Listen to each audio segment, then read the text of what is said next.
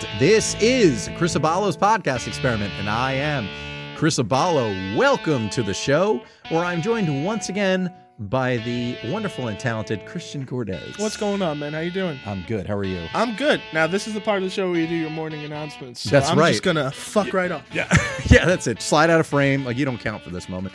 So, uh, this is the show for November 15th. Next week is the week of Thanksgiving. Now, what does that mean? It means the volume two of From the Archive is going out on Monday. Now, since that's all archive clips from the pre show and things like that, you may have caught volume one, which went out in September ish. No, I'm sorry, August was volume one. So, volume two, more pre show nonsense, more stuff that um, some of the Patreon subscribers would have heard, and of course, some exclusive things which have never been released because there's always more. There's always nonsense going on surrounding this show before, in between, after. So, there's a lot. So, uh, that will be some funny bits that most of which you haven't heard, and some of which nobody has heard apart from the people who were in the room at the time. So, that is going to be the show next week. That is Cape 194 from the archive, volume two. And because they're archive clips, there are some corresponding video tidbits, but like last time, this is the perfect opportunity to put out three more rounds of this or that, Cape this or that. So you will get Cape this or that next week on the YouTube channel and at Cape Pod on Instagram. Check it out. There will be this or that's with Mike Zapsik, ZouZou Mansour from Soraia, and Doc Coyle from Bad Wolves and formerly of God Forbid. So you can check those out and make sure you're following the show on Instagram, Twitter, and TikTok at Cape Pod so you can watch the video clips there or subscribe on YouTube. The link is in the link tree on all the social media. You can find it, or of course, type Chris Abal in the search bar and something's bound to come up. You can come back now, Christian. Slide back in.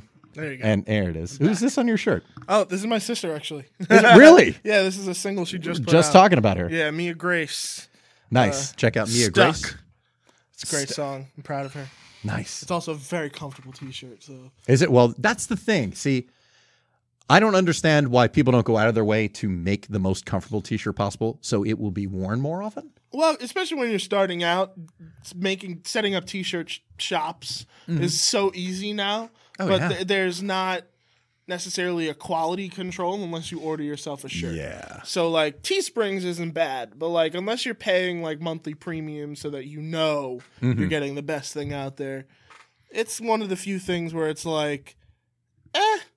It's it, especially when you're starting out. It, if if you do become big, then that first edition shirt is like, okay, I know I can make better down the line. Th- that's true. Okay, I, I will. like I know I'll for sure the first Anderson Harbor shirt's gonna be prickly.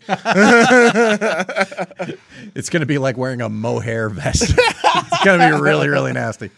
No, I want to make sure that it's comfy because Oh, of uh, course. because if uh, because for sure I'm going to be wearing my own merch when that comes out. I So- mean, you should be. I, I got to say, when I get t-shirts from like TeePublic, for instance, I will always spring for the premium tee, which is like 26 bucks. It's only like $5 more. But I'd rather have that because it's a more comfortable shirt. more comfortable shirt, So- a comfortable fit. Like, come on. Yeah. So for me, I'm just saying, like, for an extra five bucks, I'll wear it more often anyway because it'll be more comfortable. So Does Cape have merch? Not yet. We're waiting. I mean, I'm open to suggestions. So if you all want to, again, tweet the show or comment or something like that Make about that a merch, Patreon decision. that should be maybe that should be a vote. What kind of? What kind of merch you guys want to see? I mean, we could be like Kiss and just make everything. I mean, there could be like a Cape Coffin, Cape Condoms, whatever the hell you want. Do you want a cape Um, podcast kids bib? Of course you do. Of course you do. It'll be ten ninety nine plus tax. I'm not gonna lie, we got some pretty amazing quotes and little bits from the show. I mean, clearly there has to be a Durf logo. I was just t-shirt. about to say.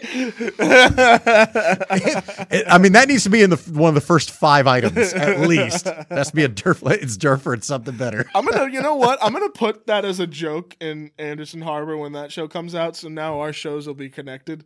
So I then, mean, then it'll be like they it- should be. It's just, it's just so funny to me. Dur- just Durf, It Durf. is. Every time I hear it, it just makes me smile. of course, that moment is going to be in the best of show, best it's of so. 2021. I'm- it- because I, I know I said it, but like it still is so funny. Everyone, is. Mm-hmm. My thing is, is I love reactions to jokes, like Right. especially when they land. There is no better feeling. I almost died. That's Oh why when I cut the clip, and again, you can go the You can go check out the clip. It's it's called Jack's weight loss journey or something like that. But this joke about Durf, like, talking about generic or slash bootleg Nerf, uh, that, we, that Jack was talking about setting up in his yard, like a Dollar Tree kind of Nerf. Yeah. And Christian said, you know, Durf, like, I want proof of Durf. And if you watch, like, I had to, at the end of the video, cut to just me. I cropped me out of the image if you watch the video because I literally was back in the chair. I thought I was going to pass out. I was laughing Oh so my god, hard. you I you thought I was turned, going to have a stroke. You turned red, which is which is pretty impressive considering how white this camera makes you look. Oh my God, it really does. Some Look days, not today. Because I did the work to make sure that the image looks great. Yeah, it, it looked a lot worse before. It was like, can I make a joke about powder or is that still a touchy subject? But no, I need a Derf t shirt on my desk. I want Yes. that to be a part of the first line of Cape merch. Done. We're going to get Derf uh, coasters, Yes. mouse pads. you mentioned you have a mouse pad that says Derf. What would what would be an appropriate line of merch for Durf? I mean, obviously foam sports toys. Yeah, but, obviously, but but like we got to make the t-shirts. we have to. I mean, there's so many, there's quotes and things like that that I thought, well, that would be funny. Because, I mean, listen, there's an entire show, and it's basically a small corporation called Tell 'em Steve Dave, which comes from a quote from a couple of movies. Yeah. And it's its own thing because it's just kind of evolved into something more than just a line of dialogue Oh, for sure. that was used in like it's now a two mi- movies. it's now a mindset, or basically a religion, a cult, uh, but in a, a Cult for sure. a lovely cult, it is a lovely. Cult. made up of lovely people. Oh yeah, hundred ten percent. Every time I meet a few of them when they come into this Modcastle, Mm-hmm. they're always the nicest people. Oh, yeah. It's always been kind and courteous, which is something I very much appreciate. Oh. If they like smartassery, then listen, Oh, yeah, they- they would. clearly they're cool people. They would be down with this. So oh yeah, hundred percent. Tesd and Cape. Let's make it happen. um, but merch, yeah, that is something that's being uh, explored. That's one of the goals for 2022. Is uh, some stuff we're going to figure out. But I just didn't want to put stuff out there that people like weren't interested in. Just like, gen- like- just generic kind of like. Well, like, just like the Cape logo on a T-shirt. Like, who's going to wear that? My mother is the only one who's going to wear it, and she doesn't go anywhere, so it's going to be useless. Like, nobody's going to see the fucking logo. She didn't leave the house. She's 75. Where does she need to be other than a doctor's office? That's th- that's also the thing that I've been because we're at the same time we're developing Anderson, which is my web series. Right. We're I heard you're in talks to have Chris Pratt voice a character. I'm sorry. I, and I just like that, that's Anderson Arbor's canceled. That's a daily joke with everything. It's like Chris Pratt rumored to voice. Did you hear the real thing that he's rumored to voice in now? Oh, is there no? Is there a third real one? Yeah, Stuart Little. I thought that was a joke. No, that's, for that's, real. That's for real. See, I Stuart Little is the grown-up mouse now, and he adopts a human. That's that's the that's the take. what the fuck? who's who's crying out for that movie? I mean, I haven't wanted a, I haven't wanted a Stuart Little movie since the first one, and even then, I didn't really want the first one, and I I liked it as a kid. Yeah. which it blows my mind because I enjoy those movies. The 1st Mm-hmm. one and the second one are written by M Night Shyamalan. yeah. Which what Listen, everybody's got to pay the rent. I know, but like People are surprised. when you Shyamalan wrote at- a good movie, especially the first one. Anyway, Well, hey, it, it it takes a long time for you know stuff to come together. I mean, geez, George Gallo wrote Bad Boys in like the mid '80s. It Did he a- really? Yeah, and it took a decade before it got made. Like, he, had Well- a, he had a bunch of movies that got made first. That's the just '90s spec boom kind of. well, that helped. But it was also like in development, and like I think Universal had it or Paramount had it or something. so it was a for, whole story. Anyway. for for layman's terms, the Yes. '90s spec boom. So when you write screenplays, you're on your own with no expectation of making money. It's Right. called writing on spec. which is short for speculation. Yeah. So that's the idea. But back in the '90s, there was a boom of just every script and movie that was coming out was a spec script because Yeah. the Hollywood system at that point was in shambles after the late '80s. Right. A- And if you wanted to write for, like, just as an example, if you want to make TV, you would write like a spec script for a Friends episode, like a potential Friends episode. Like that was something that a lot of writers did too in like the late 90s So as a the- reference point for like proving your skills, basically. Like, Exactly. this is what I can do. So like uh, now it's still there, but like it's definitely not like it used to be. Oh, yeah. Like nowhere near. It's it's so funny. I saw this meme that was uh 2021. I have the IP. Uh, we have the cast locked, and we have 50% of funding. The studio, uh, not interested too soon. yeah. 1991. So two words: cocaine and sharks. Sold four million dollar script. Mm-hmm. Yeah, It's true. that's pretty accurate. It's true. I think it was. I think Shane Black sold. He has Was the it- record, right? I think he still has. The I think it was the last Boy Scout. I think it was like three million or something, and I don't even think he'd written it yet. I think it was just the next Shane Black script because the dude had two Lethal Weapon movies under his belt. that, and that was enough. Monster Squad.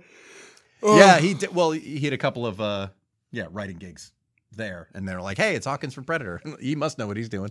He told us all those great jokes. That man deserves to work more, man. Like he he's He criminally does. underrated. What a what a disappointment that the Predator turned out the way it did. Oh, that was a shit. movie. I mean, if That it- had the for not a Predator movie, it was fun. That's the way I looked at it. Like I walked out of the theater saying, like that was fun. It wasn't a great Predator movie, and there are two good Predator movies. So all right, they're two for four, but it's it didn't feel like Just a Shane because- Black movie. It- Just because someone's involved from the original doesn't mean it's guaranteed to be good. no, not at And, all. and that but- was the that was the ho- the cold hard truth that I think nobody was ready to face. But coming off the Nice Guys and Iron Man 3, and like he'd recently done some movies that were great. Oh, so the idea that all of a sudden, Is there anything else not- in the works for him right now? I, that I don't know. Because I hope so. Like I need another nice guys. I, everybody, even Russell Crowe, who doesn't like sequels, said he would do a sequel to that. And I feel like it's high time. It's been five years. I mean, at this point, it'd be six. Let's say they roll into production next year. It takes place now in the early 80s. You still got the same two guys. Everybody's aged appropriately. Make another one. Fun fact. HBO Max, make it. Fun fact. I when I lived in New York for film school, because I blew my I blew your mind when I told you who my godfather is. Yeah, we're going to get to that in a When moment. I when I so I if you're lived- thinking of tuning out, hang in there. hold on. It's it's when I lived at his house, the only DVD from my DVD collection that went missing that I found he had Mm-hmm. was Kiss Kiss Bang Bang. I fucking love that movie so much. It was the only one in my collection where I'm like, where the fuck did it go? And then I go up to his workout room. It was in his fucking DVD player. You bum. But you know what? I left it because I was What an interesting movie to work out to. I was like, because well, Doug. Oh well, you could lead in with that. You can. Uh, well, I'll we'll we'll get. To the well, let's let's let's put a button on on sh- the Shane Black discussion. Yeah, uh, well, quickly, just- but because this Kiss Kiss Bang Bang season, I just realized that it's Christmas, so it's Shane Black Oh season. yeah. Now Oh, I love that movie. it, I, I do too. I mean, all his movies inexplicably take place around Christmas, and I'm okay with it. I I remember Fine watching me. that for the first time and just being like, "What?" Like at like at the choices, but how they all made sense. I Uh, really wanted to see that. That came out in like a handful of theaters when I first moved to Los Angeles, or was it when I was visiting? I, it was definitely on. I remember seeing it on the shelf at Blockbuster for sure. It used to be a, a two floor Blockbuster on Sunset Boulevard Damn. back in the day. I know it's now a Chase Bank.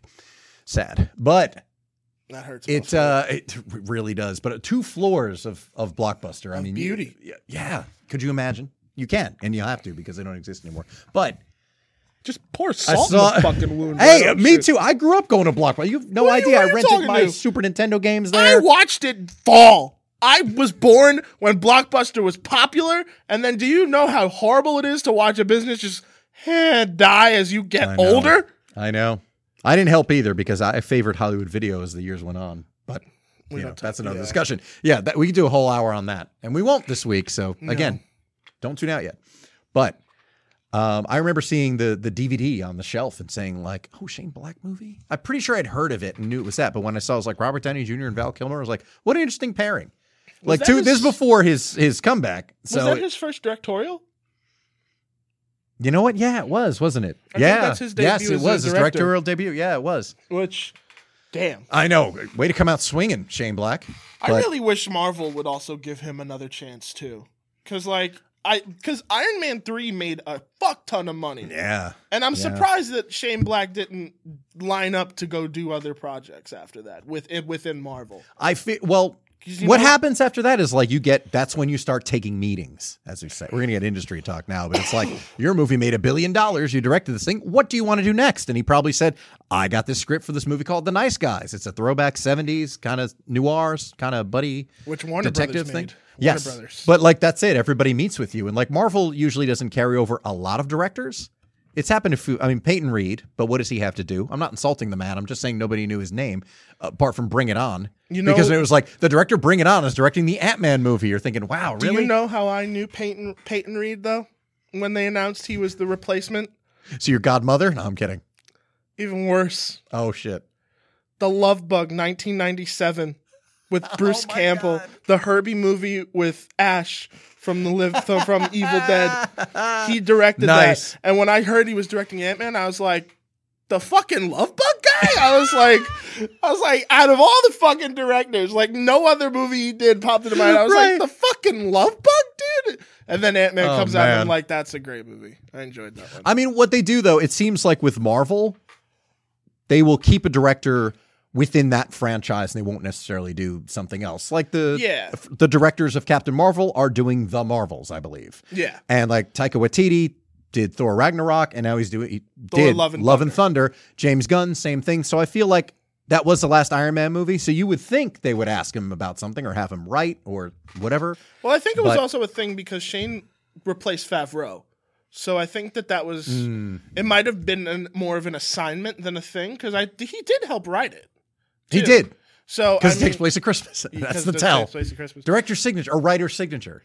And I remember everybody so polarized about that movie, but like I remember seeing it and thinking like this is really interesting place to go for where that character I, went. I loved it. Okay, in defense of Iron Man 3, and then we're going to get to Christian's story.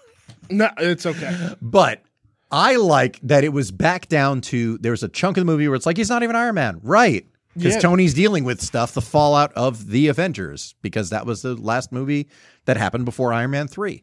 So he's dealing with the anxiety and the, the PTSD of that. We got a Tony Stark movie, not an Iron Man suit. movie. Exactly. And I like that he even had to build stuff to get to the mansion Yeah. and, you know, t- take care of all that. Like he had to figure out, he had to be the the creator again. He had to be the mechanic. And Which- I, I dug that, that it was down to him. He couldn't just rely on the suits. But then we got a big fucking payoff with all the suits at the end, which was amazing. Oh, 100%. But people just like, oh, the ma-. I remember we have a friend you haven't met yet, a friend named Corey, Mhm. and uh, he was ranting and raving about, it, and still regards Iron Man three in his bottom five Marvel movies. bottom. And bottom five. I And- want legit reasons because I don't see anything in that movie that makes it bottom. I can understand the reveal of the villain might throw some people off, especially what becomes Right. later in Marvel. But at the same time, we didn't really know what this this stage of Marvel was going to look like when Iron Of Man 3 course, came out. But his whole thing was it was he didn't like the switch out. He didn't like the the, the idea that the Mandarin wasn't really the Mandarin, and this setup that didn't pay off. And I thought it was I thought it was hysterical. I thought the character was there. I thought Ben Kingsley, especially in the. Did you see the one shot? I, I rented. Did you see uh, Shang Chi? No, I will by the time this goes out. But I did. I just missed it, and when they announced it was coming out November twelfth on Disney Day, I'm like, I'm, I'll just wait because I, I, I have no expectations for that, and I have no expectations for the Eternals. Although I'll probably end up seeing that in the theater. But Eternals was weird. Etern- I will say that. I, I, did, you know what? it, I'm like, back where I was. I didn't see the first Thor or Captain America in the theater either because I was like, I'm just not interested in the character. I was more interested in Captain America than I was Thor.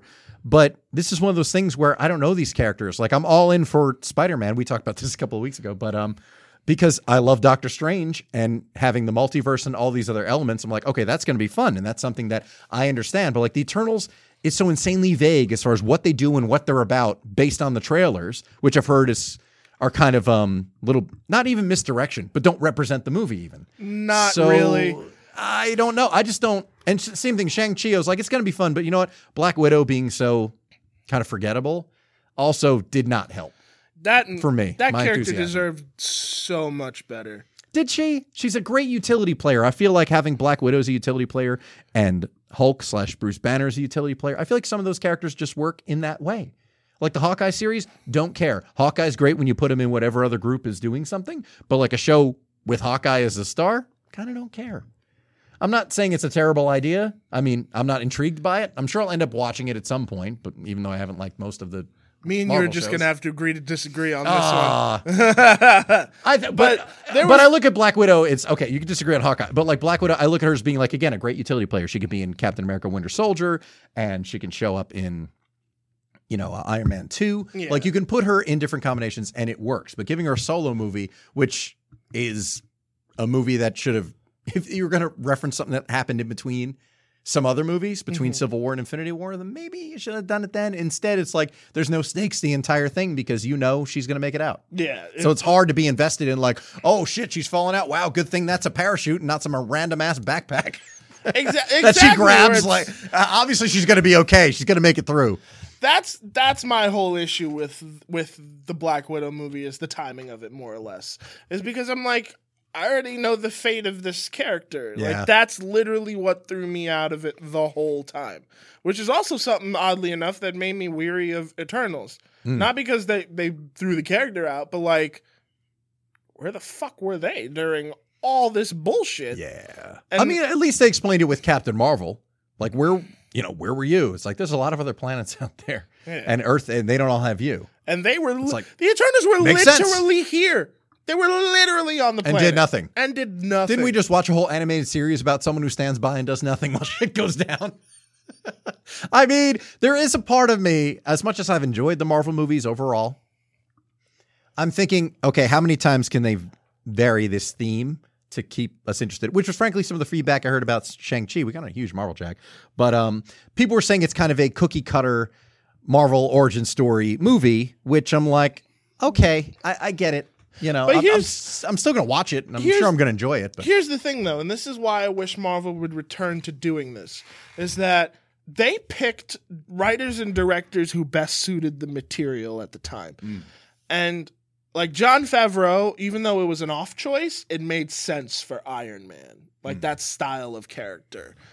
Kenneth Braha, how do you Kenneth Braha? Branagh. Branagh, there you go. Kenneth Branagh makes sense for Thor because of the Shakespearean element some, to and you it. need some some gravitas for a movie like that. and even James Gunn, in a weird way, makes makes sense for fucking It- Guardians.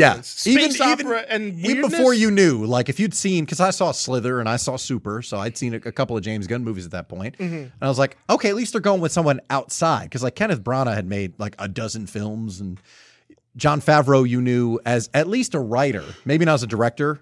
You know, I mean, Elf Yeah. and Zathura, which nobody saw, Oh, but this like fantastic. Anyway, well, see, it's one of those movies though. Like you didn't realize, like, oh, if people didn't realize he directed Elf.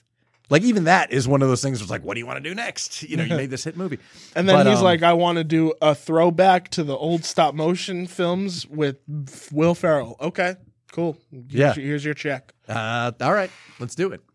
But and now obviously Favreau can do whatever he wants with Yeah. Mandalorian. so thankfully, everyone's just like, give him whatever he wants. You know, That's whatever. there's, Bring him in. There's one project that he was working on that I don't think he's working on anymore. That I wish he would because I loved the premise. What is that? Did you know that there's never been a theatrical like Mickey Mouse movie? Like we, there's been a Bugs Bunny movie, like all these classic Yeah, characters. Oh yeah. There's never been a theatrical Mickey Mouse, and Hmm. he was working on a movie that was essentially Night at the Museum meets Disneyland. What happens when Disneyland comes to life after dark, after you leave the park? Uh, well, your your be- part time boss was working on that story too. yeah, Kingdom Keepers. It was separate, but apparently, I think to Kind of sounds like the same idea. Well, Kingdom Keepers was a book series that Disney had heard about outside of their brand that they then acquired. Oh, and a, and a laid laid it over the top of Yeah. Disneyland and Disney characters Because they had had the idea to do a Magic Kingdom movie like that for a minute. Because it's a cool premise. It's like, how do you make a movie about Disneyland? right. There you go. But then Kingdom Keepers came up, and I think that the Disney thing that Favreau was working on then morphed into Kingdom I Keepers. see. Okay. Which is a damn shame that that project never happened. I really wish I would have gotten to have seen that, especially considering who was going to do it. I mean, it's a cool idea. It, I think it is too. It's a really cool idea, and what a way to get all those characters together. I mean, it was cool. It, it made movies like Wreck It Ralph and Ralph Breaks the Internet. Uh, Ralph Breaks the Internet. Excuse me. It should have been called Rex the Internet, but whatever. Um, it's we, you and I agree on that. We, we no know, doubt. Know. But yeah. uh, it, it made a movie like that better than it should have been because you had those characters to puff it up, particularly the second one. Yeah. So I thought is like kind of a bummer. uh, like they're there to for the enjoyment where we obviously care about the original characters, which is Ralph and and Vanellope. But like when you see when you see in those worlds, when you Mhm. see those characters out ah it's just so much fun. Like Oh, I'm even with you. even though That a lot of cool. people even though a lot of people don't like that reason for Wreck-It Ralph 2, they, a lot of people think that Wreck-It Ralph 2 is like one of the worst Disney's ever done, and I'm and I can't see that really. I mean, I I, I like it. I, I thought it was I a fun movie. It. Like I'm like I don't see it as this big harmful mess that most people are portraying it is. I'm like harmful. harmful in the sense of like people think it's an amazing story. It's, It has a mm-hmm. brilliant Oh, okay, okay, storytelling, okay, and I'm like, gotcha. Disney made a popcorn flick. Okay, did it deserve an Academy What's wrong with Award? No, but who cares? Like that happens every once in a while. That shouldn't Yeah. be the fucking benchmark every time. yeah. I would love to see if Disney could make like more movies like Onward and stuff like that. Not like lower tier, but like just fun. Like I like I don't give a fuck about an Academy Award. Right. Just escapism. Not everything needs to be Yeah. some big deal. Yeah, you could bring Disney qual- like can you imagine if Disney made a movie like Monster Squad? Oh, like imagine if Disney Disney put the energy to make a big budget no, animated there- B movie. There's, there's an idea. Surprise, surprise. You and I am talking about movies. but Universal has been trying to restart the monsters. Why aren't they doing Monster Squad as an introduction to these characters? Well, at this point, because that, That that be- dark universe is dead anyway. So That's really interesting idea. Why not? We're, we're using the Monster Squad as the jumping off point. I mean, some some version of that, if not like the Monster Squad, like introduce them, do like a. I mean, you can't really say. I mean, I, kind of Justice League ish. Pick your version. You know, But- honestly, I think what where you re- start there and then you branch off. Like you invest in the characters because someone needs to find all these characters, and that's how they get together, and then they can branch. I mean, look, if they're still going to do this whole shared universe Nah. thing, then why not that? Why not some something like that where these characters have to come together, and then you can develop interest based off that instead of getting like a list talent signing them to like an eleven year contract Because and I then never making any of these fucking movies. because a lot of it is the fear of expanding outside the the original formula. Like mm-hmm. to to to start a Universal Monsters universe with Monster Squad is a pretty big stretch for Universal, considering that I don't even think the original Monster Squad did all that well at the box office. I think it did well as like a cult hit. That did well on like TV. Yeah. I remember we all watched it on, on TV So- as children in the eighties. I think I think that they should be more open to exploring more unorthodox ideas when it comes to those characters, which is why I like your Monster Sounds, which which is why I like your Monster Squad uh idea. My my thing is if I was the head of Universal and I was tasked with bringing like Frankenstein, Wolfman, uh, Dracula, Invisible Man, Dracula, Invisible yeah. Man back, I'd bring back the meet films. Like the Abbott and Costello meet. Oh, okay. Frankenstein. I was like, the like, meet films. like, I only like called it meet, but like I loved Abbott and Costello meet the Wolfman and Dracula. Like those are great, but like you can you have these amazing comedic duos now, like just comedy stars in general. That I think that that'd be cool. Plus, I'd like to see a return to the age of horror comedy again. I mean, it was supposed to happen with Jay and Silent Bob. There was that little window of time where it was going to be Jay and Silent Bob meet Michael Myers. Jay and Silent Bob- What? You don't know about that? No. Yeah, because there was a remember there's that little window. Obviously, there was Jay and Silent Bob Strike Back in Mm-hmm. '01, which was under Dimension Films. Dimension Films also had Michael Myers. They had Halloween for a little while. Miramax did in general since Halloween six, Oh yeah. and they had Wait. no, it Jay and wasn't. Jane Silent Bob isn't Dimension anymore. I thought that was Buena Vista. Well, it was Disney owned. Well, this is in the like early 2000s, late 90s, We early have 2000s, because Kevin told this story at some point. But someone pitched Jay and Silent Bob me Michael Myers. James him? Bobby, Michael Myers, and what was the other one they had? They didn't have Freddy. They didn't have Jason. They did. Did they have Leatherface? I forget. But there was a, there was a whole thing where they were going to meet some cl- Hellraiser. That's it. You were going to meet Pinhead. You didn't know about this? no. Oh, dude, What? Kevin, please. it's. I mean, now My birthday's next. April. Let's make But this yes, green. right. Let's green light this. They did a bunch of the lesser known and lesser loved Hellraiser movies. Oh, this is in the book, and I've literally just started reading this book. Did you? Okay, he talked about this in, in an interview. I forget when, but yeah, this this from about two months ago on uh, Screen Crush. Bob I'm sorry, Screen Rant. Excuse me. one of the he who shall not be names Mm-hmm. pushed for Jay and Silent Bob to do Abbott and Costello style crossovers. Right. That's a see, like that's actually a cool idea, even though it was created by actual monsters. Right. I like I I think that th- that's something that we should lean into now because we've seen these big budget re- superhero movies. We've seen Mm-hmm. all this stuff. I think if we start to lean into the ridiculous a little bit more, you'll get people back to the theaters. I agree, but who do you get as far as comedy teams? Now, I mean, we're past the, thing. point where like Will Ferrell and John C. Reilly can do something like that because I just feel like that time has passed.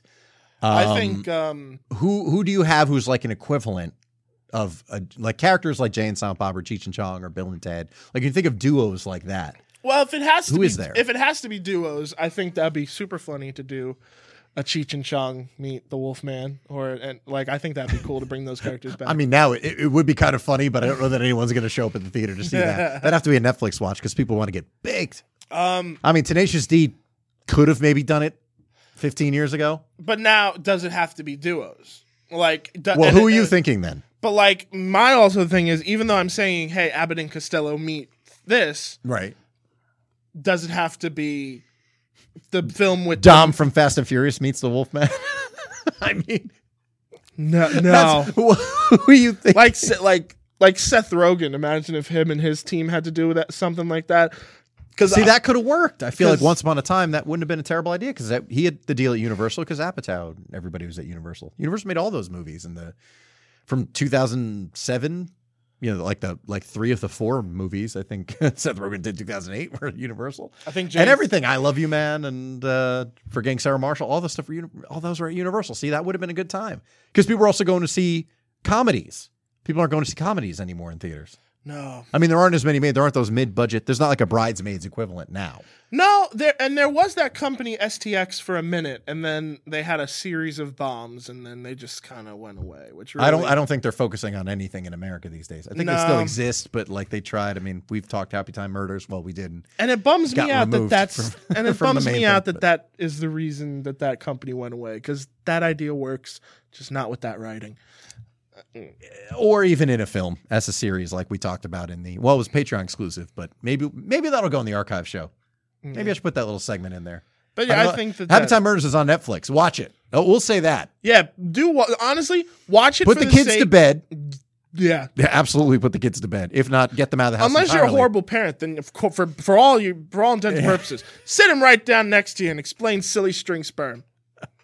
Oh, for starters, it gets worse. and and that's not even the worst thing we yeah, about. let's let's not reveal the end of the movie. Or no, anything, no, but it gets worse. Let's not reveal the fucking plot twist. Yeah. Anyway, Coming with Silly String is hardly the worst thing in that movie. I mean, it is one of the best, though. I'll say that. isn't But it wild that's that a that gauge of my movie sense of humor. is still bad but has a pretty decent mystery?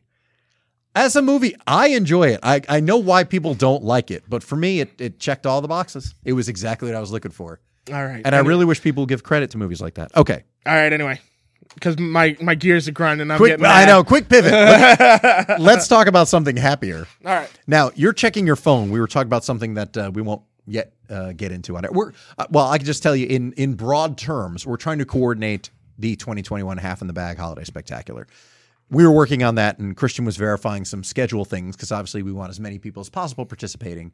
Last year was scaled down because of COVID. This year doesn't really have to be, but because people have shit to do now compared to last year. There's a Yeah, question as to whether or not we can. Yeah, everybody's got stuff going on, so it's kind of like, oh man, we want people involved, but can we get everybody in one place on the same day Sorry. during the holidays, no less? But um, anyway, he's going through his messages. Now, the first thing that stuck out when he opens up his messages is he has 180 unread. Me- Hang on, I'll tell you what really stuck out was why are you looking at my fucking phone screen, Apollo? you're sitting next to me, and the sc- but like still. this is just all right. give me that. Look how big this fucking thing is. I'd have to be blind to not see it. Let me see your fucking phone then. Fine, but if you saw that I had 180 unread messages, I would understand. I would be like, "Hey, why are you looking at my phone?" you acting all uptight. You know, privacy doesn't exist anymore. That's very true. Even even if you're in the room with one other person. but anyway, not only does he have 180 unread messages, text messages, but he's also. I, I'm looking through the name. I mean, I wasn't looking for the names on of his messages of who he was sending them to, but. sure.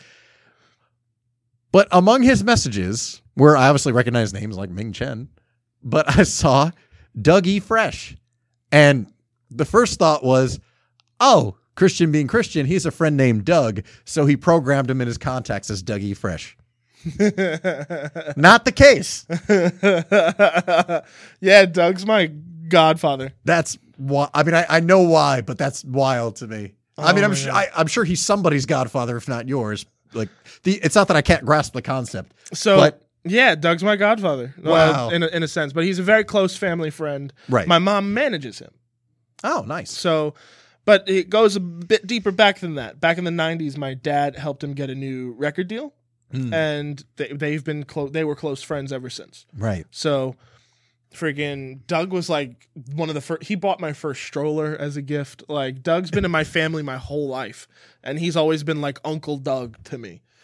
To the point that when I went to film school, I stayed in his house. Right. And he jacked your Kiss Kiss and Bang Bang jacked my DVD. fucking kiss kiss. I was still fucking mad about that, Doug, because I don't have it. I was gonna let you just borrow it, but I want my shit back. No, I'm just kidding. Mr. Fresh, you can call in and say, listen, I gave you a stroller so you didn't have to learn to walk too early. All right. So fuck you and your DVD.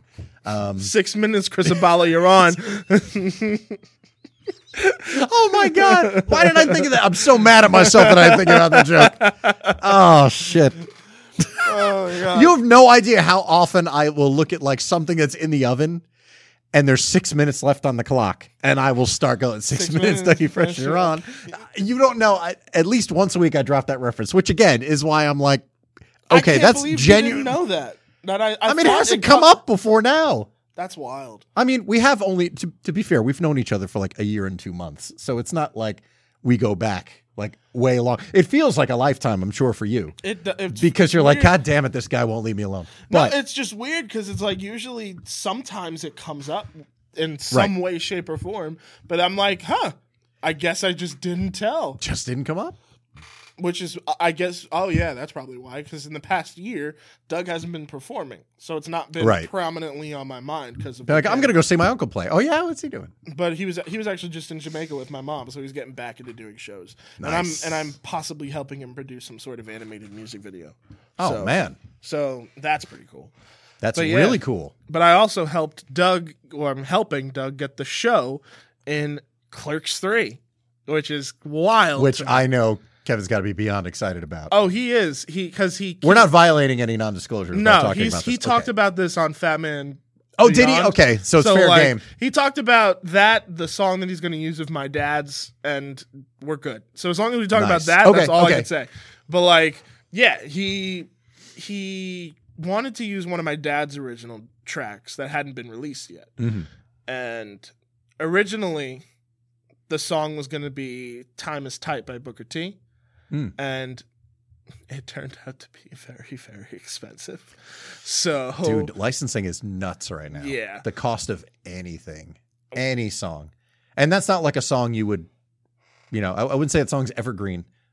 you know, that no, I, I trust me, that I song get it. is very, you know, specific era, but it's it's still six figures, I'm sure, oh, for sure. which is nuts. so we gave him this unreleased track and then and then on the show he was like christian well, well he texted me Mm-hmm. he was like christian i i rearranged some music and now the big filmmaking montage is your dad's new track and it plays over your scene so your dad sings over your shot and i was just i texted him Did back you- i was like kevin it's too early in the morning to make me bawl like a fucking baby like that But it's that's not cool. so that's your dad could never have envisioned. I'm not trying to make it ball either, but like there's No. no, way he could have envisioned that for you ever. That you would be directing and one of his songs would play over the top. Let's not do this again. I realized the last time. no we're not fucking doing this again last time he fucking broke Last down. time- Mm. It's there's a there's a clip in the vault of Christian breaking down in the middle of, the, of Cape 180, which I I edited around at his request. He did say I can release it one day, but for now it's it's locked tightly in the vault. Don't worry. Oh but we can at least refer to it. Yeah, we can. Because a few people noticed your voice cracking during the, the audio of the general release version of the show that went out. And they were just like, Was Christian okay? I'm like, Yeah, yep. I didn't even squeal on you about that. But now I'm just gonna fucking libel you in no, public. it's like, okay. you- you I, cried. but we it was a very emotional It was a- topic. it was an emotional But moment. now, now I can talk. Like I can still talk about my dad. There's only certain things that like will trigger Right. the waterworks. But like this, I could talk openly about because my dad loved Jay and Silent Bob. He Did he? loved. Oh, my dad was a massive Clerks fan. Huge. My dad loved Kevin. Smith. So that was like the Happy Time Murders that he sat you down way too young to watch. it's like, you want to know hey, what? kid, watch you know this. what was the un? You know what was my first exposure to a Kevin Smith film? It was fucking Dogma. wow. I and how old? I was Roughly. probably three or four, Really? but it wasn't. What an interesting. No, here here's the thing. Okay. I wasn't sat down to watch it. It was uh so it was late at night. My parents were asleep and the TV was on. When I was little, I would just sometimes go watch TV on the big screen while they were asleep and they left Dogma on. Now, when I was a kid, I had a very odd fear of like flooding and overflow, like a water, like a, Hmm. like a, an unusual amount of it. And there's that scene in Dogma where the they're in the the club Yes. and then the toilet just starts to fall. I, I was going to make a joke.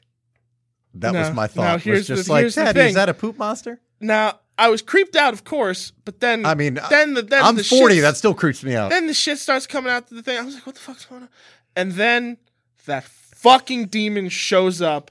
And when I tell you I screamed and ran out the room, I screamed and bolted. That was the the poop monster Wow. from Dogma was my first movie monster. So that needs to be the first team up with a comedic star. It's got to be the rubber poop monster. The I forget the technical name, the biblical name for it. The shit demon scared the, The fuck out demon, of me. yes. The Golgothan. That's it. I couldn't remember, and I'm like, I'm gonna fuck it up. So Now- the, the- Years later, of course, I've seen Dogma hundreds of times, Right. and it makes me laugh because I'm like, hmm, it's a poop demon. so it's like it's a shit demon. That's hilarious. now, but here's How where could I have been scared of that? I was. but now here's where it gets how. really funny. So I was filming the document. I don't know if I, you know this maybe. I was filming the doc series about the construction of the secret stash. Yes, I did. I watched it. Thank you. Uh, They were they were really fun to make, and we were filming one of the last days at the old secret stash, Mhm. and they were taking stuff out of the rafters, poop monster included. And I The, the whole thing. The head only The head. survived, Oh, okay. which is now on display in the front window in a Yes. toilet seat. Yes, I did see that because I just went to the stash like two, three weeks ago. so the new, the new secret, a new Jane Bomb, which is nice, Bomb right? Secret 65 Broad Street, Red Bank, New Jersey. It's nice, right? It is. I- It's really, really cool. It was. There was nobody in there. I just happened to wander. I mean, I got to talk to Mike for a little bit, which was great. Which is how Cape 192 happened. partly. Yeah. But um, So we're filming in there, right? yes. And when I filmed with Ernie, I was walking in backwards because they were just all the comics were there, but nobody was there, and I knew the layout, so I can get a shot of Ernie walking through the door. And then he calls cut. He walks around me. I turn my head, and right next to me is old Golgothan himself. Now I've seen Dogma, and it, he doesn't scare me anymore. But when I saw that thing in person, I had hmm. a visceral reaction. Yes. like a fight or flight. Like I was are- like, oh, Th- There's then your inner four year old is just yeah. right there. It's just like I was There's like, still those moments. Yo, and it was so funny because I was like, it's a rubber suit. yeah. That's the. Th- it, it's ridiculous. It's Like- it's so funny when you realize what scared you as a child is literally made of duct tape and chewing gum. like it's it's it's so good. Like like think about like the thing. Like a, Mm. the thing is a movie that I know a lot of kids probably got scared by. Like in the when it Mm-hmm. Kids. the time it came out, I mean, yeah, kids. kids, adults, but like when you look at how they made it, Mhm. it's it's so funny because it's literally like just latex, Yeah, and, it's- and and gum like ah, it's Right. it's so dumb. Even even the slime in um, Ghostbusters was a psyllium husk to get you know like the stuff dripping off the library Yeah. cards and everything. It's and it's all it's all there. It's even even Stay Puft Marshmallow Man like that Uh-huh. like that that effect even to those to some kids he was a little freaky. Mhm. To me it's the eyes that were kind of freaky more Yeah. than anything. But freaking when you realize how they're made, it's like it, it doesn't take the magic away, but it, it's like oh okay I get it. This is this the, is the- movie it, magic. it takes away some of the intimidation though. Yeah, which is which absolutely. is fine yeah because you know it's not real anyway. But your reaction watching it, especially you and I are film nerds, yeah so we'll watch all the behind the scenes stuff and, And watch read they did it. and everything. Yeah. So when you actually see how it's done, it's more like, oh, cool, that's how they did. it. So it's not like it doesn't necessarily crack the code, no but it does unlock some deeper appreciation for it A hundred because you realize like how much went into it, and it brings you back to the moment like when you f- saw it for the first time. And you're like, wow, because yeah, I remember seeing the Marshmallow Man. I'm like, oh my god. How But you remember gigantic. laughing your ass off? Because I remember laughing when I first saw the Stay Puft Marshmallow Man. Oh yeah. You know what? You want to know the first time? You're gonna love this. Oh, the first time I saw the Stay Puft Marshmallow Man and that scene from Ghostbusters, a cutaway clip in Muppet Babies. Yo, me too. Are you serious? I'm dead serious. so we we had a tape I had growing I, up. I was watching the Ghostbusters animated series that time, which I saw before I saw the first Ghostbusters movie. Okay. But I saw that clip. I knew it was from the Ghostbusters movie, of course. I knew the movie existed. I hadn't seen it yet. But when I saw it on the Muppet Piggy Babies, Dough Girl. Who? The Piggy Dough Girl. Yeah, I know, dude. Freaking holy crap. So we had we had this tape as Wow. a kid called uh they they took all the old uh Muppet Babies episodes and reworked them into a collection called Yes I Can for Oh, in the in the late 90s. So they would have these intros that were done by live action Kermit and Robin. And I think that was also the last time that Jerry Nelson played Robin. So ah. it- they had these live action intros that then led into these OG Muppet Baby cartoons. Right. And the one that I had led into this one where they were talking about I, I forgot the rest of the episode, but I will never forget the piggy dough girl. and then they cut to the Dude. clip right. and they don't use the original sound either because the sound that they picked in Muppet Babies made it mhm. sound creepier. But it was I so remember that funny. well. I'll take your word for it. No, I rem- I only remember it because it's it's everybody has like that one thing or the, the few things in their childhood that they remember very Mm-hmm. Crystal well. clearly, vividly remember. Yeah. Yeah. And I remember that because I had never up until that point seen a show blend clips like that.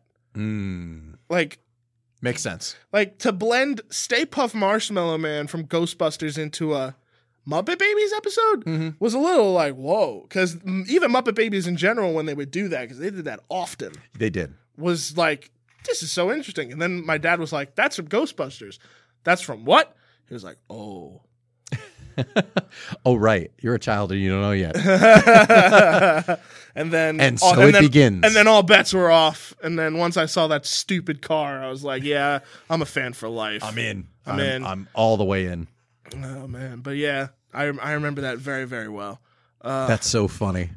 You know, that's a that's a reference I knew you would get, but the fact that we had that same experience is just wild. Oh my god, I haven't Except the difference is I probably saw it like the first time it was ever broadcast on a Saturday morning in 1980 or I, I saw that in a VHS collection in 95, 96, 97, around that time. Uh, but pick a year any year. yeah, pick a year, any year. Uh, but yeah, that was Wow. first real exposure to Ghostbusters. 'Cause Dougie then Fresh, after Godfather. yeah. Hang on. So if you're not free for the holiday show, is he? Ask Dougie. That'd be fucking amazing. Now we're talking. Oh man, I've never really asked Doug for any favors like that. Oh no, I, not, did, I don't mean did it. try I don't to. mean it. I did just- try to get him on a podcast with somebody else, but he's been just so fucking busy. Right. But I get it. Well, that could be a 2022 interview, possibly. That'd be cool. Be a one on one. I got some people lined up. I'd throw him in. we might be snowed in. I mean, he's in New York, so he might be snowed in like the rest of us because He's not happen. in New York. Oh, he's not in New York anymore. He Florida. Ah, boo! I think it was because of the All the pandemic. wayward New Yorkers and Georgians go down to Florida. Well, I think it was the pandemic, and it was just also New York was the hot spot for a second. and Right. he lived in Harlem, so Ah, so and now he's in Florida, which is a statewide hotspot. And Mm. Well, well, he's not going to want to leave the house anyway. At So the time, right, it was not. Now, Yes. now, well, he's also vaccinated, so he's fine. this is true. But uh, but yeah, Man, Doug, that's my family connection, Doug. anything else we should know? Anybody else? Any any relatives? Any like you know, so and so is at my confirmation or something? Like My step grandfather was in Kool in the Gang. really? You ever heard? You you've definitely heard the song Jungle Boogie, right? Of course. You know the guy in the background making the weird noises? Mhm. That's my step grandfather. That's amazing. That's amazing. I'm turning into Bing. Um, yep. Here's a fun fact about Kool and the Gang. First record I broke, like physically broke. So I had the 45. this. No, I literally my parents had Cherish. Okay, this is this, this is my era. Don't laugh at me, kid. But my parents had I mean my mother, let's be real, had uh, the the 7-inch single or 45 of Cherish. Okay. And I took the thing and just literally like just kind of like bent it just because I was a child and I just wanted to see if What you know this do? it would bend and it broke. Ooh, I was in fear until my father came home. I got a, a stern talking to. I didn't get the life beaten out of me, which was a relief. But really, I, it was one of those things. And the, like you know, as a child, when you do something like that, you're like, "Oh, I fucked up," and you know, as soon as it happens, like, "Oh no, no." Even though I have, there's no doubt in my mind now, all these years later, that I was bending the How thing to see if it was breakable. I mean, I was five or four. Oh, you weren't going to little, get that much kid. of it. If they hadn't taught you by that point that vinyl was breakable, dude, I think that was one of my first lessons in life because my dad's collected so much vinyl. He was like, because I think, did he show me that way? No, but when you're a kid, Now, you, if- can, you can feel how fragile it If is. you also broke a cherry single, that would be some No, shit. not a I'd be cherry like, now you're I'm now you're to- fucking with me. I'm trying to think if I've broken any vinyl, and I don't think I've ever broken a vinyl. Not that you but I've definitely scratched one. And my dad then taught me the proper. Mom and dad Mhm. taught me the proper etiquette for using a, a needle on a record. Right. Because I, I think as a kid just went to stop it, and and I remember seeing where's that line come from? Yeah, I think I did that too as a kid. We had a Fisher Price record player, my sister and I, which we still have, which still works. oh my god, the the And- red and white one. It was actually like it was like tan and white. It was probably red and white by the time you came on the scene. But For us, it was tan and white and had like I think the I think the turntable itself was orange and the arm with the needle on it. I don't know what the technical name for it is. I think that was orange as well. But that was like the bane of my parents' existence was having to buy needles for our little Fisher Price record player. it's still the fucking bane of anybody's existence. Uh, well, yeah, but who knew vinyl was going to come back? The least convenient format is going to be the only one that sells in 2021. Physically Do you really consider 2021. vinyl to be like an inconvenient format? Here's my thing with vinyl. It's not that. Listen, I'm all for it because I like physical media. I like tactile products. Um, I, I've I was just talking to somebody the other day actually about. Um, oh, it was my sister. Come to think of it, like I feel like I have I defend physical media. You have a uh, sister? on a daily basis. I have a sister who's three years older than me who lives and she's still out in California. See the See, shit we have we're- not we're gotten to. about each Yeah, other today. All right, cool. It's just as now well. You, now I know you have a fucking sister. And I now do. You know my godfather's Dougie Fresh. I know. Look at that. I'd say those two things are on par. She'll be very happy to hear that. But anyway, um, she was saying her she's been having problems with her internet. Turns out it was her her router. As uh, I was helping her diagnose through text, I'm helping her diagnose the problem. Oh, that's the worst. But she had like nothing. She's got a an Amazon Fire Stick as well, and uh, she couldn't get anything for like three days. But thankfully, has all the good stuff on DVD. oh, for sure. So, and I said, but that's the good thing. Like we've had issues with our cable as well. The house I'm, if anybody is watching this and notices in high definition the dark circles and possibly bags under my eyes, like with the resolution of the camera, you could probably see they're big enough for someone. Christian could crawl inside and fall asleep if he wanted to, but. For the and he might actually because you should. We both.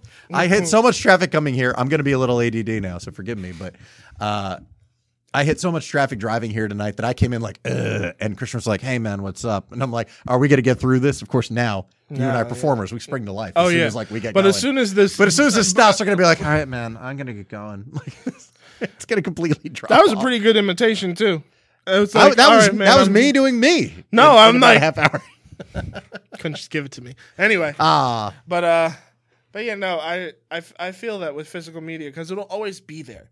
To- and that's my in thing. The, in the worst case scenario. That's my thing. But with records specifically, with vinyl, it's just a CD you can take anywhere. It's small enough. You can put it in your pocket. I'm in the case.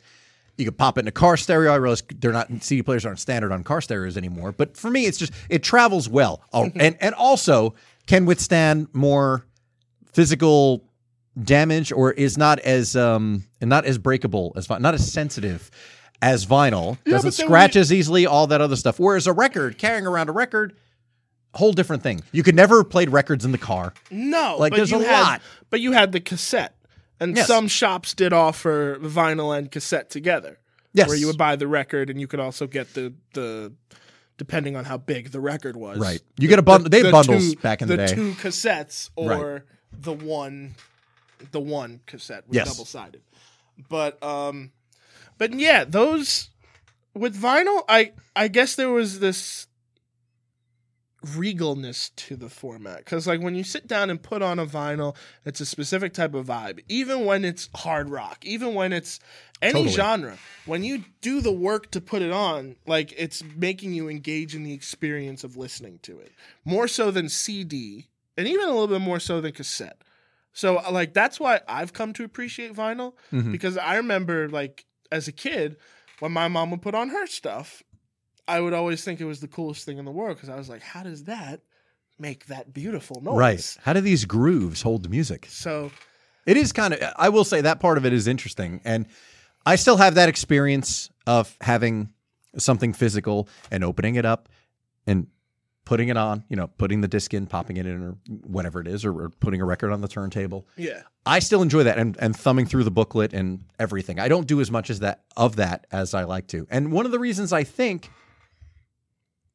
vinyl became so popular and sales have gone up year over year for the last uh, five, six years now. isn't that wild Is- that vinyl sales are going up? That's the crazy thing. But Not just a comeback; they're going up. every year, yeah, they, they're going up. Like they're not. I mean, still, which is the funny thing. CDs still outsell vinyl in terms of sheer numbers, like quantity. That's why I don't understand why CDs aren't carried anywhere because they still sell, and they take up less space. I'm talking like physical shelf space in a store. But anyway, um, the idea that I feel like kids or teenagers who got into vinyl, you know, let's say they're born around like 2000, so they grew up with the iPod and all this music being on this device. So there was a point when they realized they make music on records now, where all of a sudden it was, oh, this is an album. It's not just a name on a screen. And I feel like that's why board games kind of made a comeback in the last couple of years. Because when you're used to everything being digital and on a screen, when you go to There's not a connection. Exactly. That that's why I think that physical media will always outshine. For like sure. even DVDs, Blu-rays, uh, CDs to an extent, and vinyl. There's something really magical about being able to hold something that you can cherish. For sure. And also, vinyl, not for nothing, has a longer shelf life than a CD, especially kept under the right terms. Well, yeah, but it's it's more sensitive to heat and to cold and temperature overall. I mean, that's why Yeah, for all sure. these variables that I look at that But- CDs don't have. C- people are now starting to notice that CDs bought in the year 2000 are starting to not work. Oh, is that right? Yeah, that's a thing that's actually been happening. Hmm, interesting. So, if I but vinyls made in 2000 perfectly fine. I mean, there weren't any vinyl made. Nothing at that point. Well, that's the funny thing. See, a lot of albums now, with it being 2021, so albums from 96 are turning 25. So what you're seeing now is first time on vinyl because maybe singles will be released or like DJs might get them because Yeah. record spinning was still a thing, but you couldn't buy a, a commercially released album on vinyl No. by like the mid 90s. It just kind of stopped. So the idea like first time on vinyl is a thing, which now kids who had made the the transition to CDs, the Gen Xers who were buying CDs went from cas- or cassettes in the 90s never had something on vinyl. Now they're into vinyl or their kids are into vinyl. So now they're buying these albums from the 90s for the first time on vinyl. It's really it, it's strange and who would have bet on that? Same with cassettes. Cassettes are still getting reissued like crazy. Metallica just reissued the Black album. Cassettes I've Um, noticed more on a DIY front. Like vinyl, I've noticed made a comeback with major players. Oh, like right sure. now, there's a there's literally a vinyl shortage because of Adele. Oh, really? Like physical vinyl, like Yeah. the, the product of vinyl. Yeah, Wow. literally because of her record. So if you're if you're in a band and you're having a hard time finding suppliers of vinyl records, Yeah. it's because of Adele. So Wait till spring. yeah, Wait till spring to release your Christmas record. Wait. Sorry, that's how it goes. Them's the breaks, everybody. Unless I'm you're not a huge mine star. until mid December. So fuck that. but it'll be digital, so it's okay. Actually, Are you going to press them on vinyl? No, I'll do a limited run on vinyl, but I'll do CDs. Do it for Record Store Day next November. It's right before the holidays. That'd be cool. My thing is, is just I just investing in that initial batch is like ah, because I know. it's because once you print it and the disc exists, Mhm. it's way easier to and cheaper to do it again. It's that initial right. It's the, the initial the- pressing. That's yeah, it's the- yeah, yeah, yeah.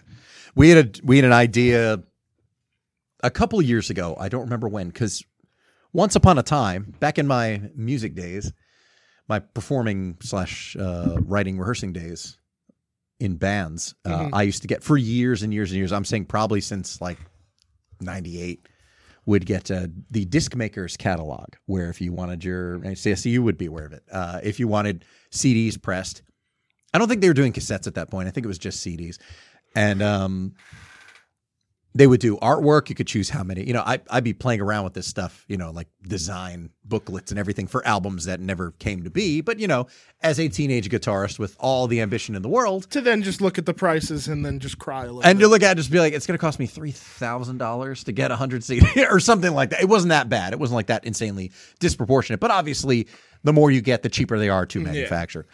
Um, anyway, so fast forward when I believe it was disc makers started doing vinyl at a point because even about ten years ago, vinyl started like because Record Store Day started in two thousand eight. The first one was April of two thousand eight and vinyl was starting to make a comeback, but it wasn't like like now when mainstream artists would now like now every new album that comes out comes out on vinyl. yeah, So this that wasn't the case like 10 12 years ago. That's something within the last 5 6 years every new album has a a vinyl release.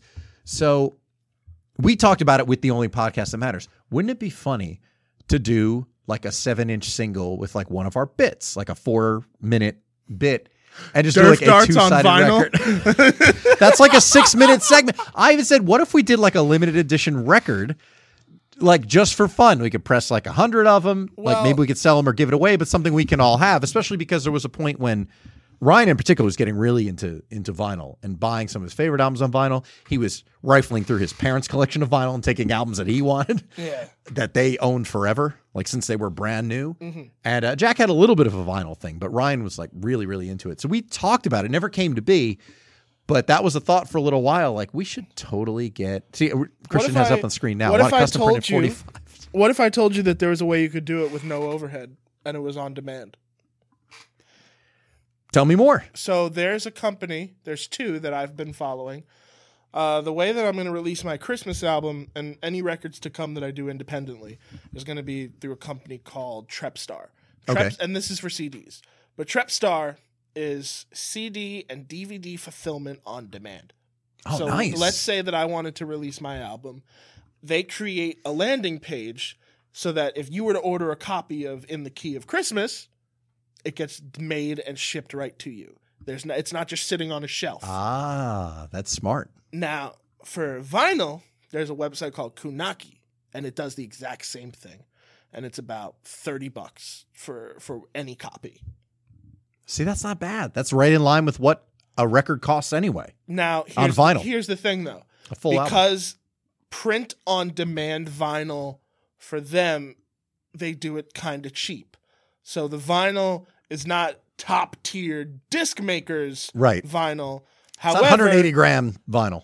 however it is still a vinyl record Right. and they are not bad it just takes a minute to get shipped to you right. because they then have to print the disc and do all that stuff See, I know some some comedians have started putting their albums out on record because a lot of comedians of a certain age obviously grew up buying, you know, George Carlin and Richard Pryor records. yeah You know, if you came up in the 70s, even into the 80s, before because CDs didn't really hit their like major manufacturing. If you look at a lot of catalog titles, as I call them, like the first time they were manufactured on CD was 1990.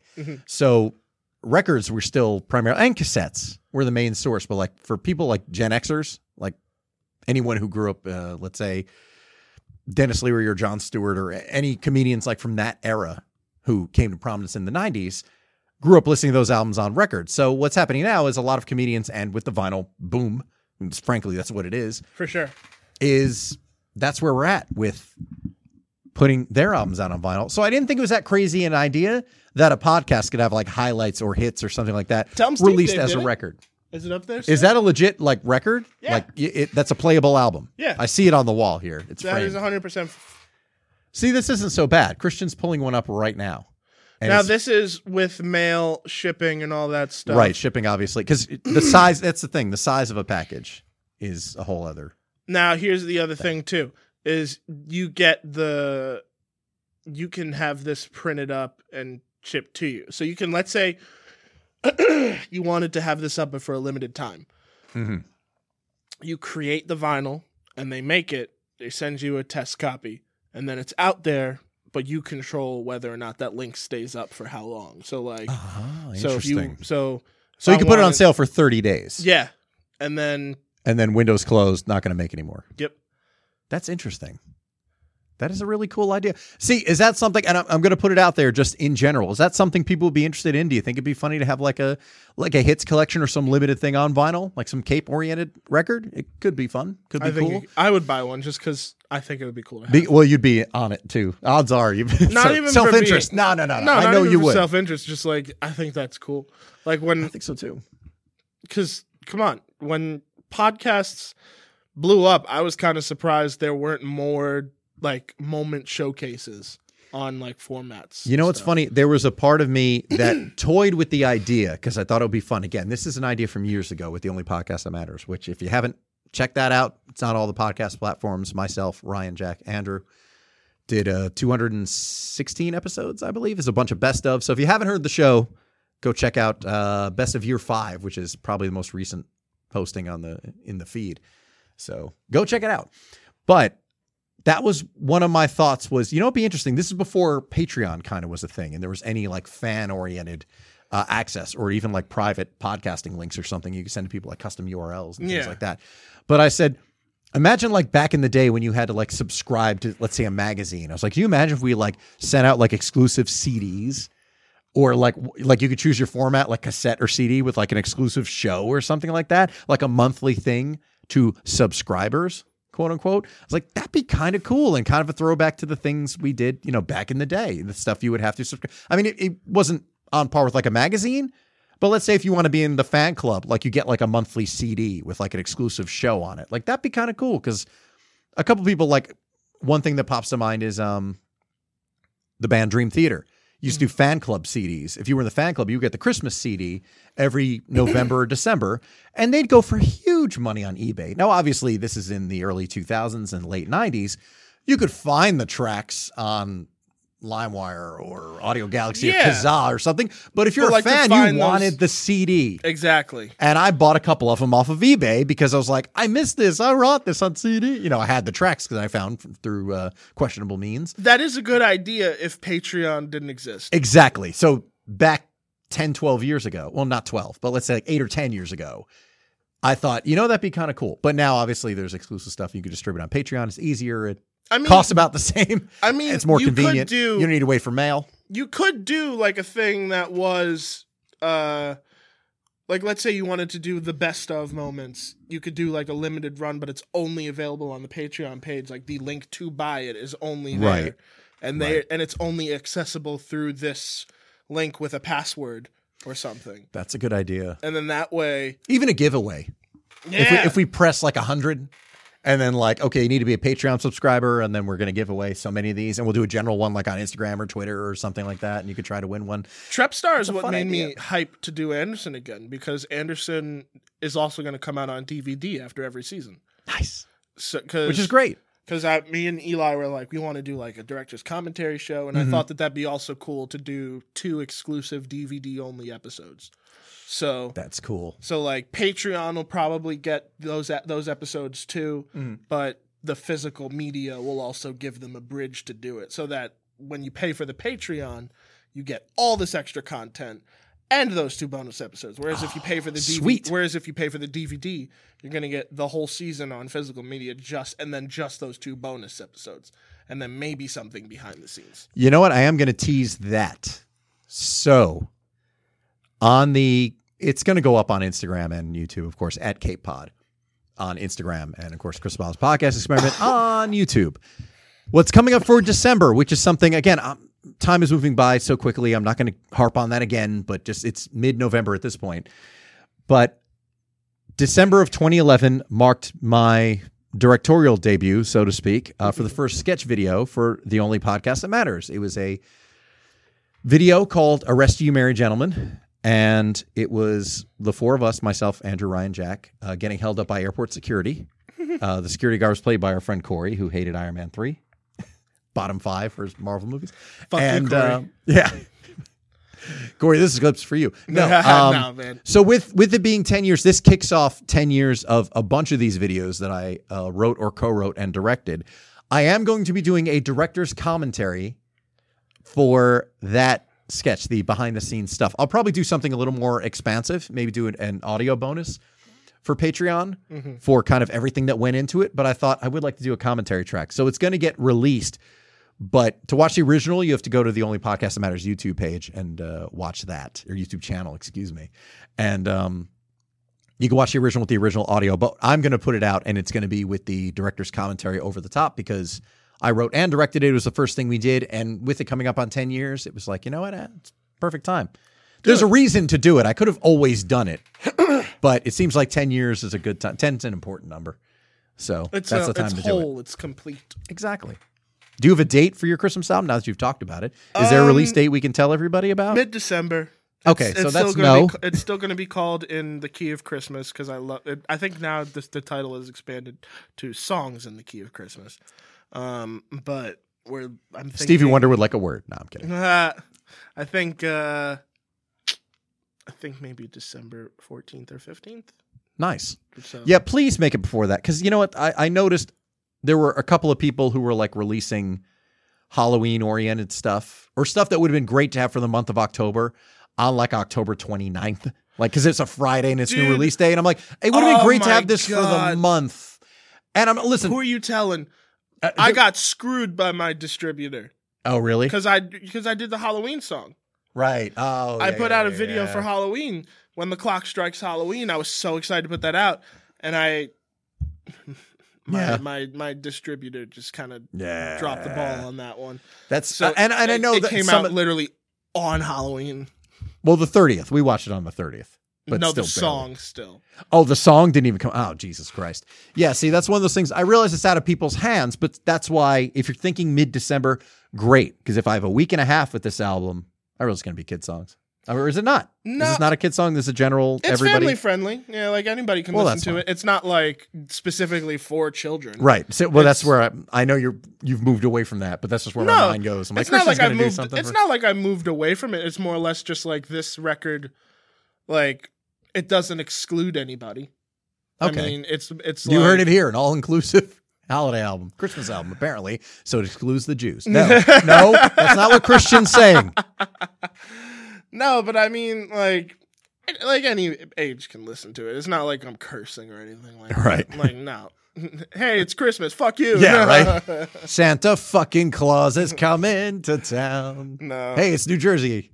That's how we do. So we had a couple of returning songs from the last Christmas album that imploded. Mm. So I'm in, I'm excited for that part Nice. because I loved those songs. One, my favorite in particular is one called North Pole Party, and that one, and that one was my attempt to make what would happen if the Beach Boys made a new Christmas song in 2021 or 2020 at the time I made it. Yeah, you were debating putting this out last year. No, it wasn't a I debate. understood. I was ready was- to put this out, and then my old computer died, and the project files went with it. Oh, so you would redo this from scratch? Two, two for two songs I did, but the other ones. So I was in the. Oh. So when the original album was lost, I had to remix the whole thing because I had some sleigh bells on every track that didn't sound right in cars. So if anyone Ah. were to listen to it, it was going to sound really blown out. So I had to Mhm. remix every track. I only got through about half of the tracks, Ah. and I was not going to put out half of a record. Yeah. So I was like, no, especially when the bells did not sound good. Hmm. So That's the kind of thing you have to, if you're doing a seasonal album and a holiday album, you have to push it back for a year. yeah, so, You couldn't have put it out in May. like, I, it's done. but I did have a few songs where I was like, okay, this sounds good. I like this. I was able to mix it in time Mm. before the computer crash, and I still have the hard drive. Theoretically, I could probably try and Like, recover, it, but it, at, yeah. but at the time, it was it was going to be over a thousand dollars, and I was just like, Yeah. I was like, no, No. no, It's a volume based business. Those those songs are good, but they ain't fucking that. good. They're not worth a grand. no, However, they are worth the nine ninety nine you'll pay on Bandcamp. Pro- probably I- I assume. less. Probably Oh, yeah? probably uh, probably like six ninety nine. Make it affordable for the season. Good and then call. Uh, Good for you. It'll be on streaming. The the CD I'm excited because I have the uh, I have the test copy from the first version and that was a really cool thing to get, which is really fucked because I got it after Oh. I, I made the call to to cancel the album. So I had done like my mourning period where I was Mhm. I literally took off like a week of work because Oh, I was that just bummed you were that about it. And then I was like, all right, I'm good. I mean, I get it. You work on something that long, and especially you're producing a lot of this on your own. You know, it's And I through was some excited- collaborations yeah, here and there. My, but my, my brother played guitar on some. Like it Mhm. was it was a cool time. And then in Yeah. the mail, I get the fucking test print copy, and I was like, and you're immediately just down in the dumps again. Like I can't believe it. This just and now it just apart. and now like it sat on my desk for a minute, and then one day I just got so mad, I just was like, "Fuck!" and I just I know it's shattered somewhere in the corner of my room. But honestly, I was like, you know what? I between that, right after that record happened, I got hired for a Christmas corporate event, and it ended up and I ended up writing one of my best Christmas songs. And I was like, you know what? If I churn out a couple of ideas throughout the year and then just finish them around this time, right. I'll do that because I felt some sort of way about singing "Holly Jolly" in September and or in June, July. Yeah. So what I tend to do is form ideas and then Mm. moved into the final phase around November. See, that was another idea that unfortunately was left uh, unfinished. I have some. I have a bunch of lyrics written and have some very very rough demos because I. It, you're probably not going to believe this based on the last year or so, but I was the main idea person for the old show, and I started writing a holiday album It's fun, because the thought was, yeah, I was like, let's do it, and everybody kind of has their own spotlight song, and then we will do a, oh god, what was the finale called? A, a, a public domain Christmas celebration or, or something like that. And it was holiday songs in the public domain as, a, as a medley, a public domain Christmas medley or something like that. and now, boys and girls, the end of our record, a public domain Christmas. Well, that was going to be the last track. It was like do a big medley at the end, and it's all going to be stuff we don't need to pay for. Everything else is going to be originals. So, but everybody had their song and and something that would suit their style. yeah. So um anyway, it, it was one of the ideas that I said that's going to be really funny and the cover was obviously going to be like a mock Christmas card of all of us sitting in front of a fireplace and Andrew looking pissed off in a Santa suit and you know, I was going to be the person smiling but with their eyes closed and you know, the, Ryan and Jack and myself were going to be in, you know, Christmas sweaters. Like this is before the ugly sweater thing became like a, an annual before thing. it was huge. Yeah. So this would have been like I started doing this in 2013 when I was living in Valley Village in my apartment, which is not as nice as Studio City and not as bad as North Hollywood. That's where Valley Village lands in the uh, Southern California, San Fernando Valley bracket. Okay. But anyway, I started writing these lyrics and these songs, and I have a bunch of yeah. There was a lot of singing into my phone of some of these ideas, but uh, I was like, let's do a holiday album. It's something that's probably never going to happen, and those ideas will just be something I sing to myself in the car when I'm waiting for the AAA truck. But Hey man, never Otherwise. say never. Maybe you may Maybe. have befriended a a producer of certain kids comedy records who might just be like, you know what, fuck it, let's produce one in time for your special. And maybe a few of those said people are now suddenly motivated to do something like a Christmas album. they know, they know I'm talking about them. And they understand. And there's no fucking way it would have happened in 2013 or 14 or 15 or, and, and on and on. Uh, it only would happen as early as 2021, as time has shown us. Um, you know what I want to challenge myself with this this new record, and this is I'm putting this out there because it just popped into my head. I'm gonna try it. It might not work, but I'm gonna try. Hmm. Okay. I want to do a Minnie the Moocher type song for Christmas, but like like some sort of like jazzy tale because I did one last year called "I Saw Santa Claus" and that was so much fun because the shout and response Mm-hmm. Right. type songs are. so oh, that's right. You did a video for that. Yeah, Or, re- well, you released it. That it was, a great. lyric video. It Right, was- right. And that was one off the album. Ah, That- so that- good. But I had that track. You're too fucking talented to be wasting time sitting here with me. That's all I have to say. Like, how? What did I do right that I end up Or what getting did I hang do out wrong? with you? Or, oh, you son of a bitch! Get out.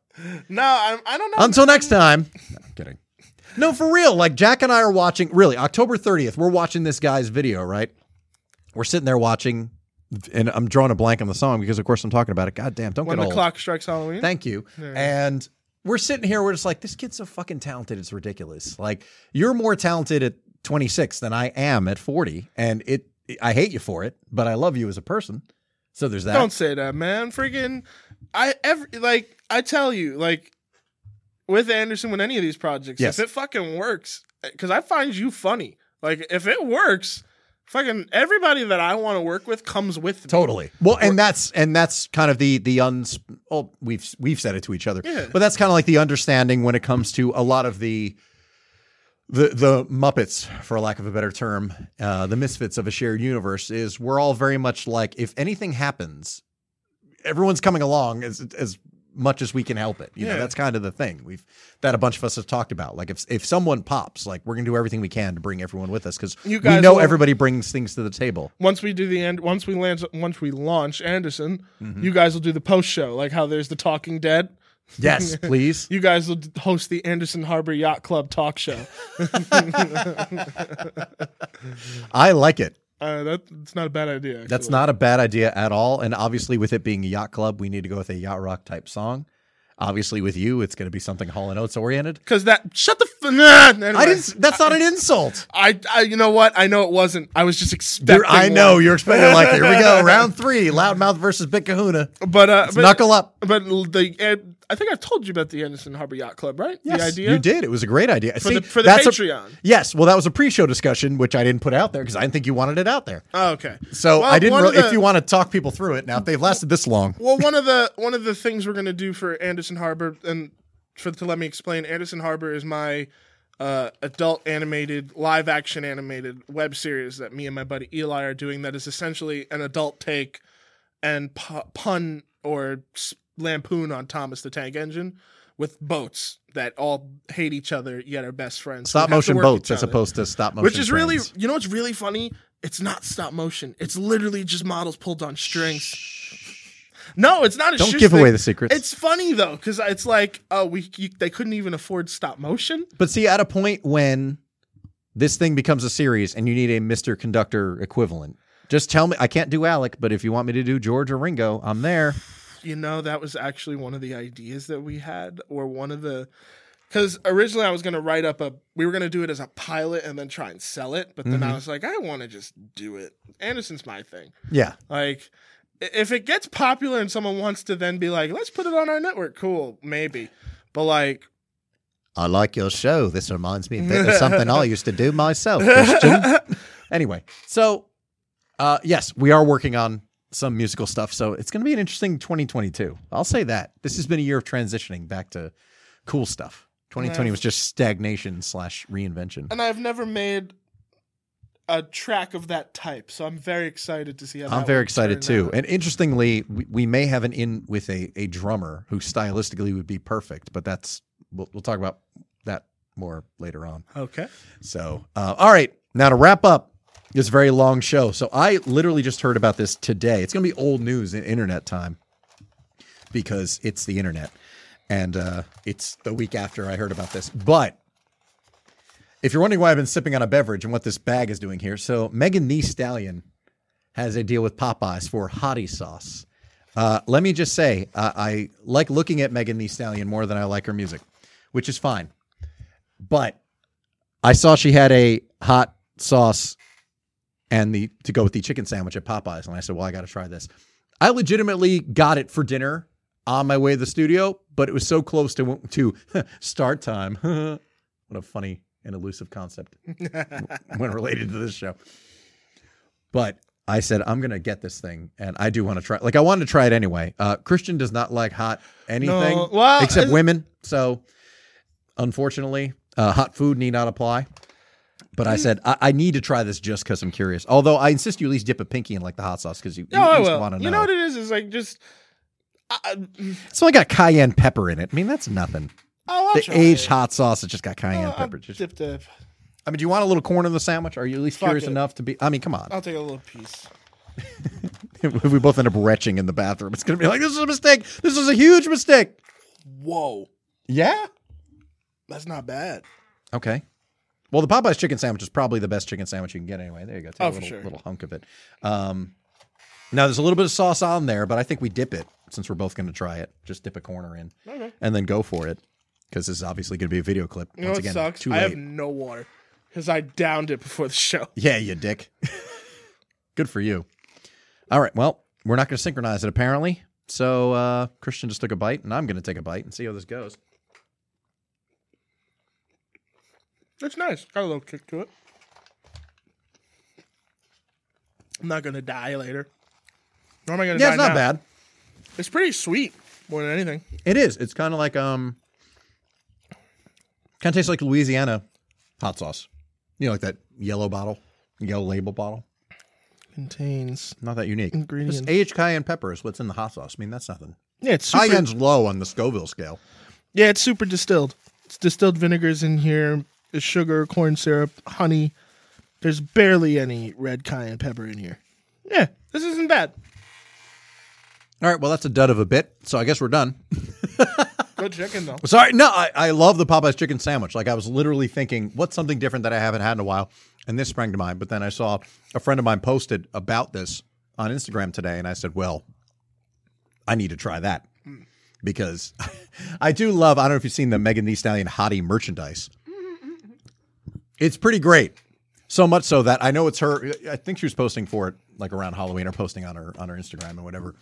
But it's her with that ass of hers. We've all seen it. Come on. It's Megan And, um, Stallion, dude. Come on. Yeah, you uh, that's, that's kind of her thing. And um, devil horns and a devil tail. And the T-shirt has mostly the ass, but it has Hottie in a very stereotypical death metal kind of font. And I really want that shirt. Not like this that has the stereotypical 70s font on it. No, not at all. Let me get some of those napkins. It's actually. Uh, I'll, I'll show you the shirt because I'm sure I'm going to end up wearing it on the show one of these days. But uh, you. okay, not so bad. I thought it was actually going to be like over the top, but I did too.